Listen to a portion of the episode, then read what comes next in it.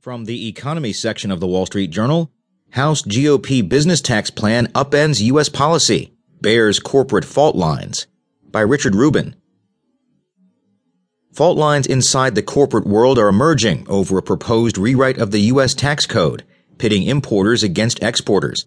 At the heart of the fight is a Republican plan in Congress that would impose corporate taxes on imports while eliminating them from exports, a move that would upend decades of tax policy.